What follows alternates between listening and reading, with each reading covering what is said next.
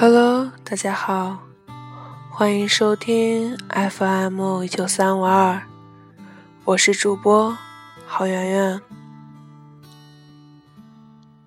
今天圆圆看了一个很感人的小故事，拿来和大家分享一下。一对日本中年夫妇生活无趣，丈夫每天对妻子呼来喝去。妻子实在忍受不了，拿烟灰缸砸破了丈夫的脑袋。昏迷的丈夫被送到医院，检查后发现，他的脑子里已经有了一个很大的瘤。医生给出两种治疗方案：一，选择开颅手术彻底切除，但是因为脑瘤和大脑。已经相互渗透，可能会失忆。二，选择放射线治疗，不会有后遗症，但是脑瘤可能会再次复发。他们最终还是选择了手术。手术前一晚，妻子和护士聊起来，他对我可是一见钟情的。见面后的第二天。他就向我求婚了。他说：“你能和我在一起吗？”膝盖都在颤抖呢。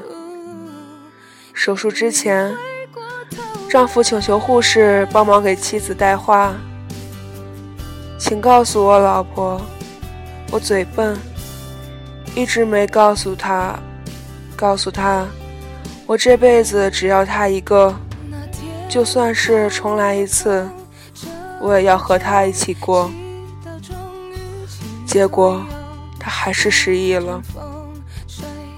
医生指着妻子问醒来的丈夫：“你认识他吗？”丈夫回答：“不认识。”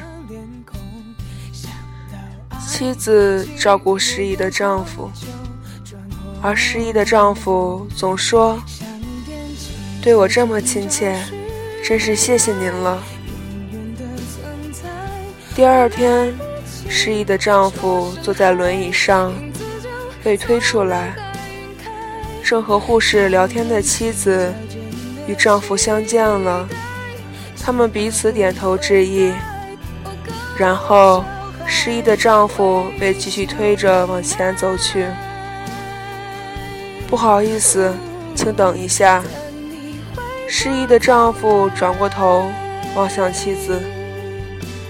于是，在白色基调的医院，在阳光肆意的清晨，依然打着吊瓶的丈夫，依然需要呼吸管辅助的男人，嘴角不自然地抽搐着，膝盖不停地颤抖，说：“